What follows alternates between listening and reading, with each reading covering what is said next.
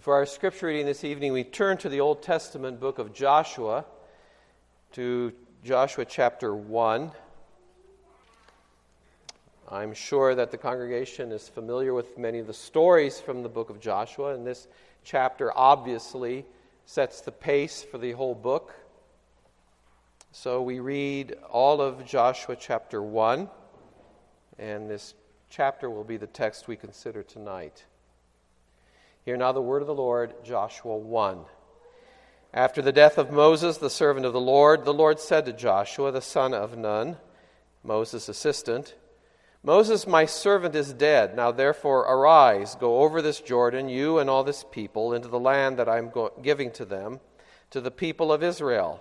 Every place that the sole of your foot will tread upon I have given to you, just as I promised to Moses, from the wilderness and this Lebanon, as far as the great river, the river Euphrates, all the land of the Hittites to the great sea, toward the going down of the sun, shall be your territory. No man shall be able to stand before you all the days of your life. Just as I was with Moses, so I will be with you. I will not leave you or forsake you. Be strong and courageous, for you shall cause this people to inherit the land that I swore to their fathers to give them. Only be strong and very courageous, being careful to do according to all the law that Moses my servant commanded you. Do not turn from it to the right hand or to the left, that you may have good success wherever you go. This book of the law shall not depart from your mouth, but you shall meditate on it day and night, so that you may be careful to do according to all that is written in it. For then you will make your way prosperous, and then you will have good success. Have I not commanded you? Be strong and courageous. Do not be frightened and do not be dismayed, for the Lord your God is with you wherever you go." And Joshua commanded the officers of the people, "Pass through the midst of the camp and command the people, prepare your provisions, for within 3 days you are to pass over this Jordan to go in to take possession of the land that the Lord your God is giving you to possess."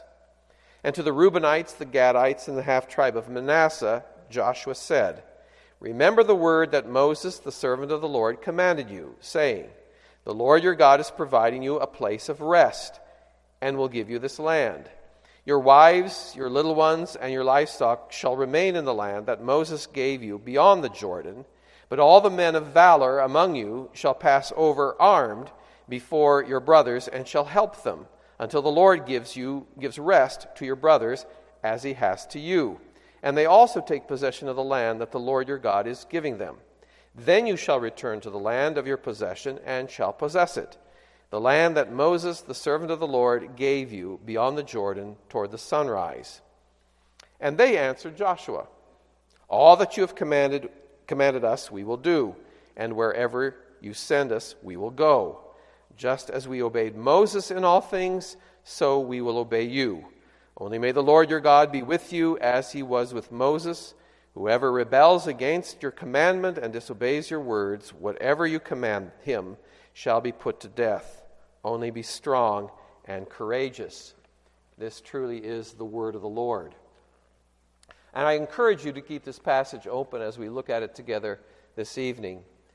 Congregation of our Lord and Savior Jesus Christ, the book of Joshua gets a negative rating in our modern world, but that depends on how you read it. For people find this book actually a scandal. They say, obviously, the Lord has commanded genocide, the extermination of the Canaanites who lived in this land. How can that be right? For the modern attitude is that of the global village. Can't we just all get along? Just recently I saw another bumper sticker, coexist. You seen them? Coexist.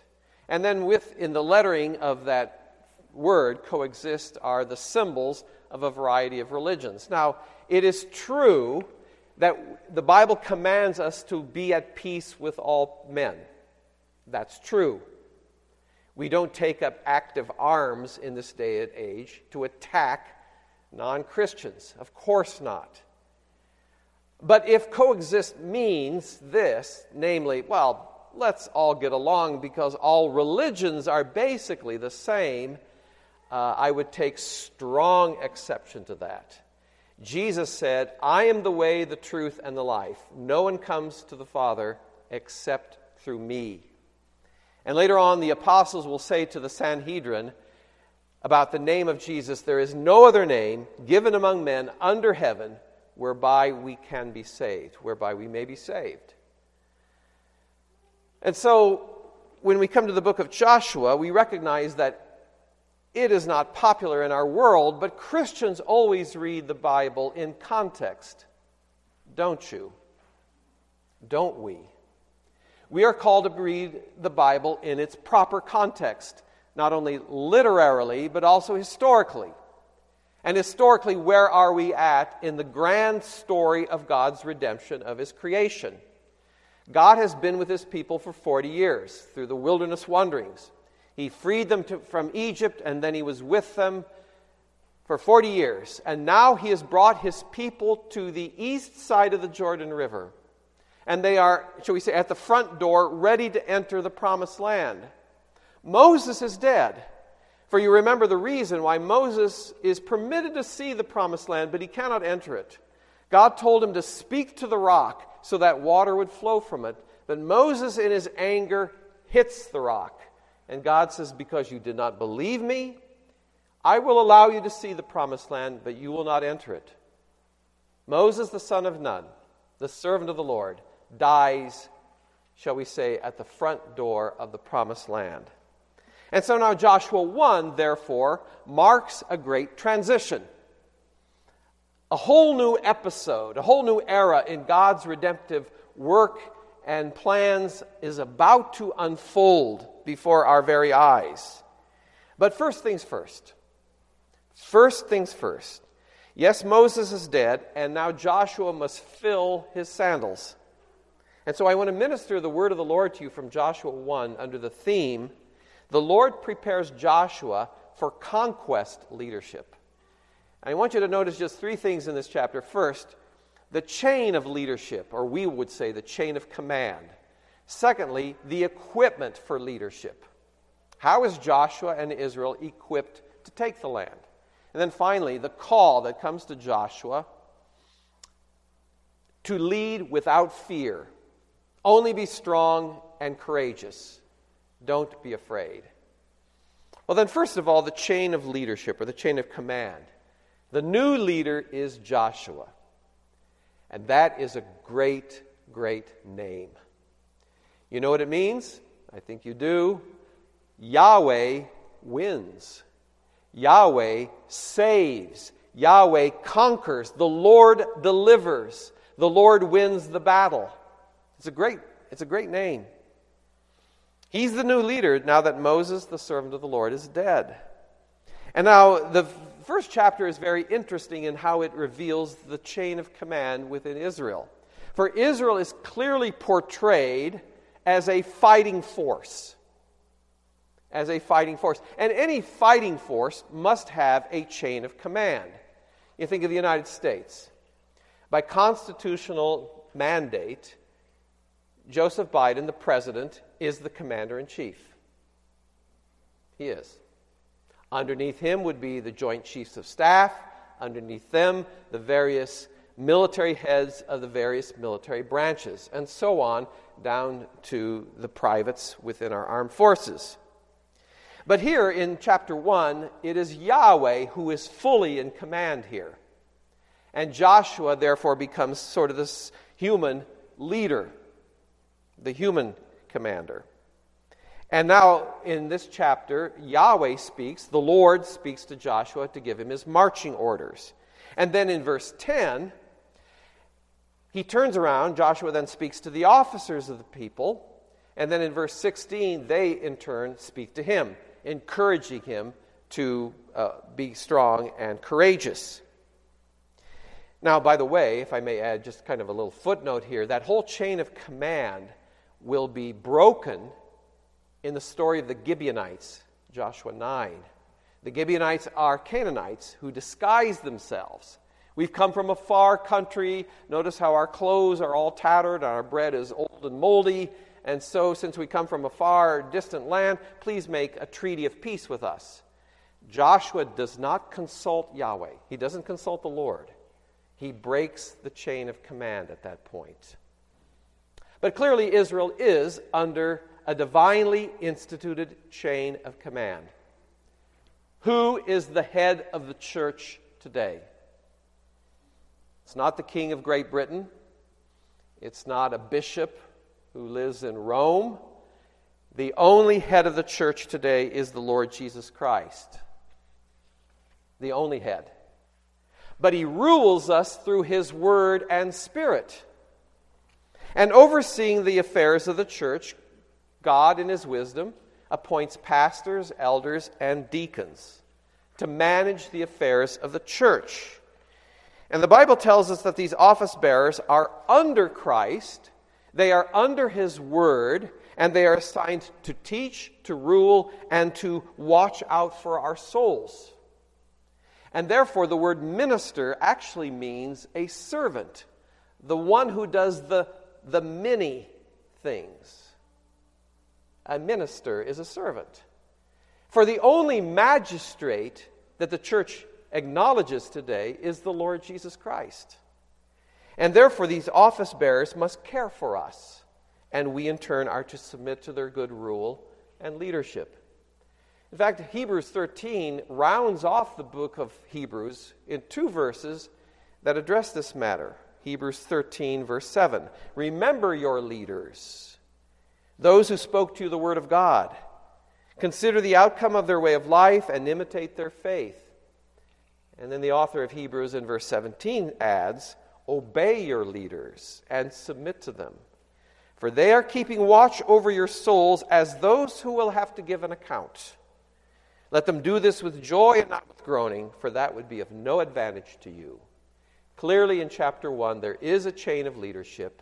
Joshua is under the Lord, even as he now will lead Israel.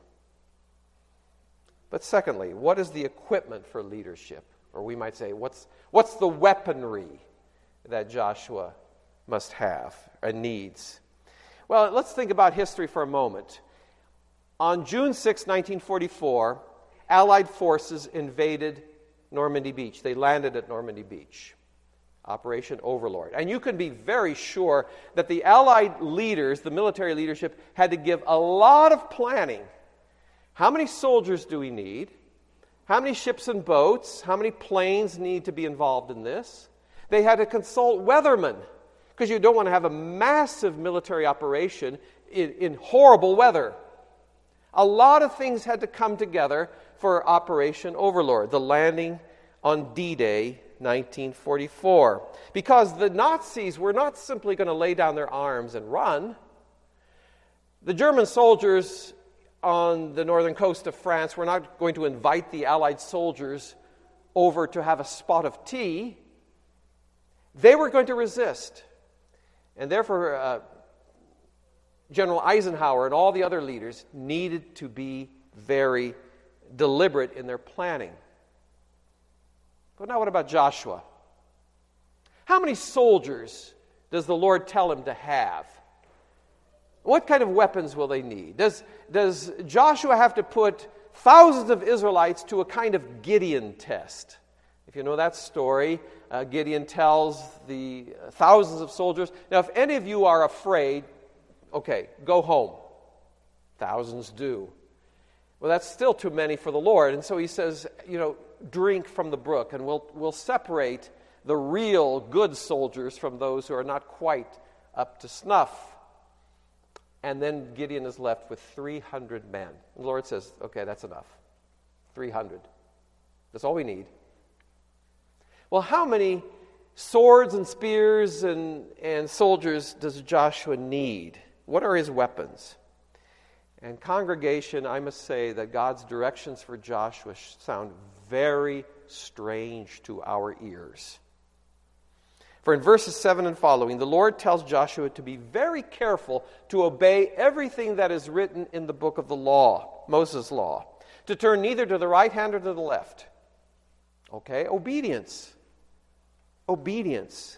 But there's more, as verse 8 indicates. Joshua should speak this law. Talk about it. He should meditate upon it day and night. Okay, do it, Think about it, talk about it, meditate on it. That's Joshua's weapon, the Word of God. And this is the battle plan. Meditate on God's Word, talk about it, and do it. Do you think this will impress the Canaanites? Do you think this will impress Canaanite armies? Now, how about the numbers that are needed for the conquest of Canaan? Well, verses 6 through 8 mention just Joshua. Just Joshua. You, Joshua, will cause this people to receive the land. Be strong and courageous, Joshua, for then you will have success. It's all going to rest, it seems, upon one man by the name of Joshua, the successor of Moses. You get the picture? Here it is. Joshua is called by the Lord, by Yahweh, to take the Word of God in hand, to embrace it, meditate on it, and do it, and then he will receive victory over powerful Canaanite armies. Does this sound like a joke? What is the man Joshua to do with this? I'm to go into battle armed just with the Bible? Well, you know, the words in Joshua 1 that describe the battle plan that Joshua must follow should not sound so strange to us, really. In fact, the words of the instructions to Joshua sound a lot like Psalm 1, don't they? Think of it. The truly blessed man is the one who doesn't associate with the wicked in any way, but rather his delight is in the word of the Lord, and on his word he meditates day and night. He's like a tree that is deeply planted in streams of water, whose leaf does not wither, and that bears fruit in season. In all that he does, he prospers. I wonder, was the inspired psalmist reading, thinking about God's instructions in Joshua 1? What do you think? For God's commission to Joshua, bring to mind what is written in Psalm 1. Now, Psalm 1 is a wisdom psalm, for it declares what the two ways in life are, the way of the righteous, the way of the wicked. But in Psalm 1, we have the entrance to the grand cathedral of the Psalter, and that it sets the pace for the psalms that follow. And Joshua 1 is a chapter that sets the pace for all that will follow in the book of Joshua. Now, what happens if Joshua is successful? Remember, it's hard to believe that his first instructions focus not on spears and swords, not on numbers of troops, but on embracing and doing the Word of God. And what happens if he's successful? Well, then the people of God will take possession of the promised land. And then they will enter the rest that God has in store for them. Verses 13 through 15. Joshua in his instructions to the 2.5 tribes. You come over with your brothers. You come over armed. We take the land, and then you can go back and enjoy the rest that God gave to you east side of Jordan, just as your brothers will get rest on the west side. But I want to just comment a little bit on that word rest. Canaan, the promised land, was not a rest home. It was not a retirement village where people could sit on the porch in their rocking chair and, watch the swarms of insects out in the hot sun. That's not what rest means. The word for rest here has reference to being settled securely in your place. Settled securely in your place. With no enemies disturbing your life, that is rest in the promised land. Therefore, it is not rest in the sense of no more activities. It means being in the house, the home, the place, the turf that the Lord gives you. And your enemies are not going to throw you out. Think of, we often use Psalm 95 as a call to worship. Oh, come, let us worship and bow down. Let us kneel before the Lord our Maker, for we are his people, the sheep of his hand. But if you continue to read the rest of Psalm 95, listen to these words. Today, if you hear his voice, do not harden your hearts as at Meribah, as on the day of Massah in the wilderness, when your fathers put me to the test and put me to the proof, though they had seen my work. For 40 years I loathed that generation and said, they are a people who go astray in their heart, and they have not known my ways. And therefore I swore in my anger, they shall not enter, what? My rest. The church is warned to listen closely to the Word of God, lest we die like Israelites in the wilderness. Rest in the promised land means living and working and playing and serving the Lord in perfect shalom, perfect peace, perfect safety that God himself will provide. What's Joshua's equipment for the conquest, for leadership? The Word of God. But finally, the call to lead without fear. You heard that kind of refrain again and again in the reading of this chapter. Joshua, only be strong and very courageous. Don't be afraid. Be brave. Well, this man, this human Joshua, needed that. But what a great future lies before God's people here in Joshua 1. And yet what a strange kind of preparation that Joshua must make for this conquest leadership.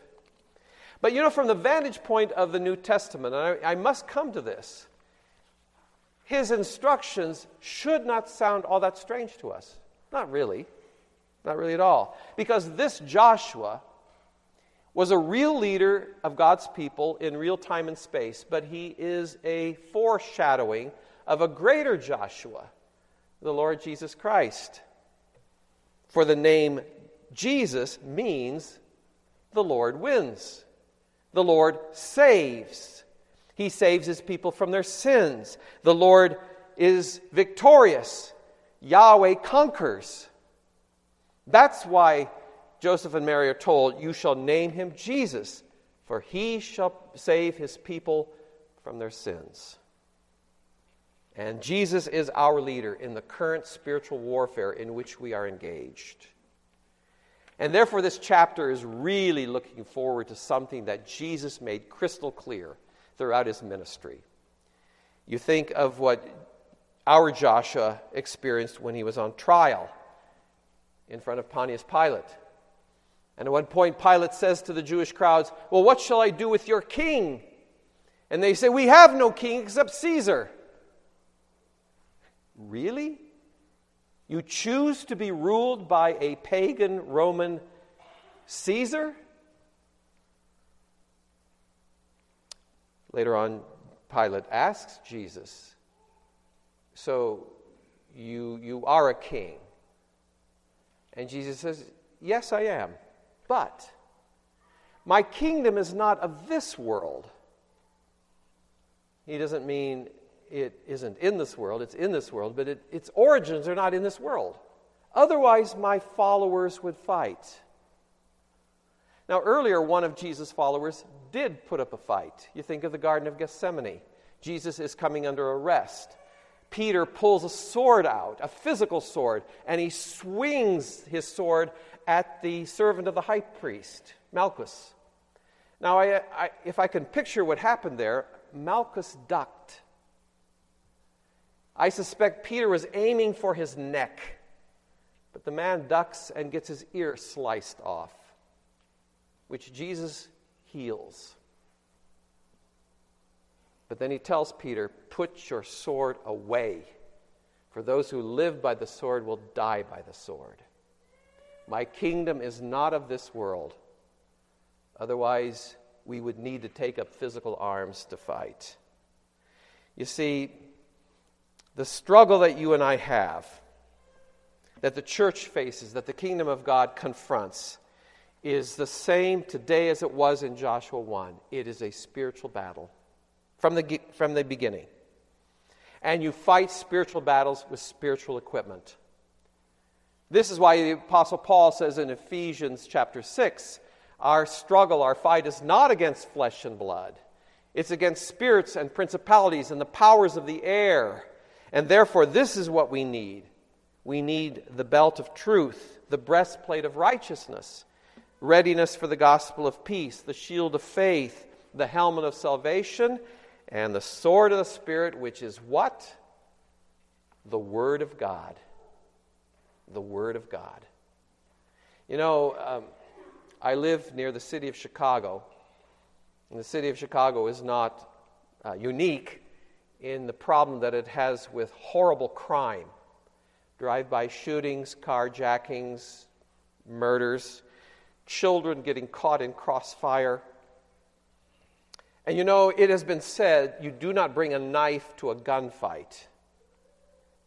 You don't bring a knife to a gunfight because you are outweaponed. Brothers and sisters, if the church really understands that the fight we are in is a spiritual one, then political weaponry of any kind will not work. It will not be effective. We have the gospel. Christ has come to remove our guilt. Therefore, we are freed from that endless struggle to make ourselves right with God. Christ has made us right with the Father. His righteousness is yours, just as your sins were reckoned to His. Christ has conquered death. Death is overwhelmed by Christ's glorious resurrection. Christ has ascended to the right hand of the Father, and Hebrews tells us that there He sits enthroned above, waiting for His enemies to become the footstool of His feet. This is why Psalm 2 could already say, I have set my Holy One on Zion, my holy hill. Kiss the Son, you rulers, lest He be angry and you perish in the way. And see, then Christ pours out His Spirit, and that Spirit takes the things of Christ and applies them in a powerful way into our own lives. And then we are righteous, not in ourselves, but we are clothed in the garments of righteousness. And then God gives us the gift of faith, and by faith we lay hold of the promises of God. We read, we study the Word of God. Again, let me encourage you to pick up the Bible with other believers, to take the time and make the effort to know the Bible. Boys and girls, catechism, Sunday school, these are wonderful opportunities freely given to us to arm ourselves with what? The Word of God, as we prepare to live in this world against our enemies. Now, it takes time, but the benefits are amazing. We are ready to fight spiritual battles that come our way. No need to use tricks, gimmicks. No, it's pretty straightforward. The Bible is meat and potatoes, but it's very, very nourishing. Let me conclude with some challenges. What kind of a war is this going to be? The war that is about to commence in Joshua 1 and the following chapters is not like any other conflict seen in human history. I mean, just think of this. Joseph Stalin was once told sometime in World War II that something he had done angered the Pope in Rome. Stalin's reply, well, how many divisions does he have? In other words, Stalin was not impressed with any statement from a Roman bishop. What would impress him was military power. Well, what happened to the Soviet Union? What happens to earthly kingdoms that are not firmly rooted in God's Word? That's why you and I, brothers and sisters, are citizens of a heavenly commonwealth that will never be defeated. It will never pass away. But here's my challenge. Do we believe that? Do we really believe that? How many military divisions does Joshua have? He has the Lord, behind him. That is what we need. Can we submit to the Lord's word in humility, seeking his face, reminding ourselves that it is not our strength, it is not our wisdom, it's not our cleverness that wins and carries the day? Secondly, what kind of confidence do you have in Jesus Christ? Now remember, one of his names is Emmanuel. God is with us. And throughout this chapter, we heard God say, I am with you. I will never leave you. I will never forsake you. Joshua, don't be afraid. Thirdly, how are you arming yourself with a better knowledge of the Word of God, personally, as a family, with others in this church? Fourth, Joshua is told to do what God's Word says. Where are the areas of life where we together as brothers and sisters can apply God's Word even more than we have? Educational strategies, business practices, political life, enjoying God's good creation.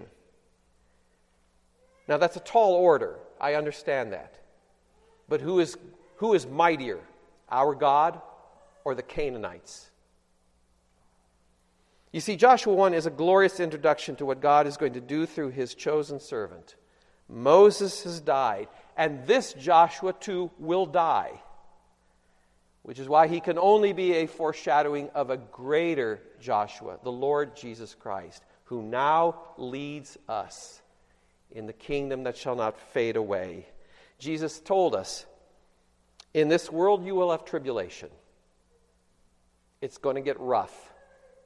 But cheer up. Be of good cheer. Take heart. I have overcome the world. And then he brings us to the eternal rest of a new creation. Amen. Let us pray.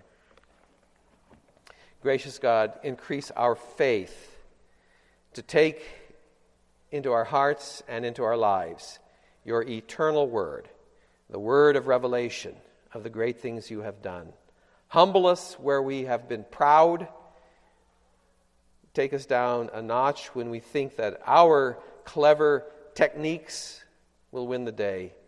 But Father, give us faith in your word and a greater knowledge of your word and a greater opportunity to apply that word wherever it needs to be known and applied. And do this for the glory of your name, not our glory, but for the glory of your great name. We pray in Jesus' name. Amen.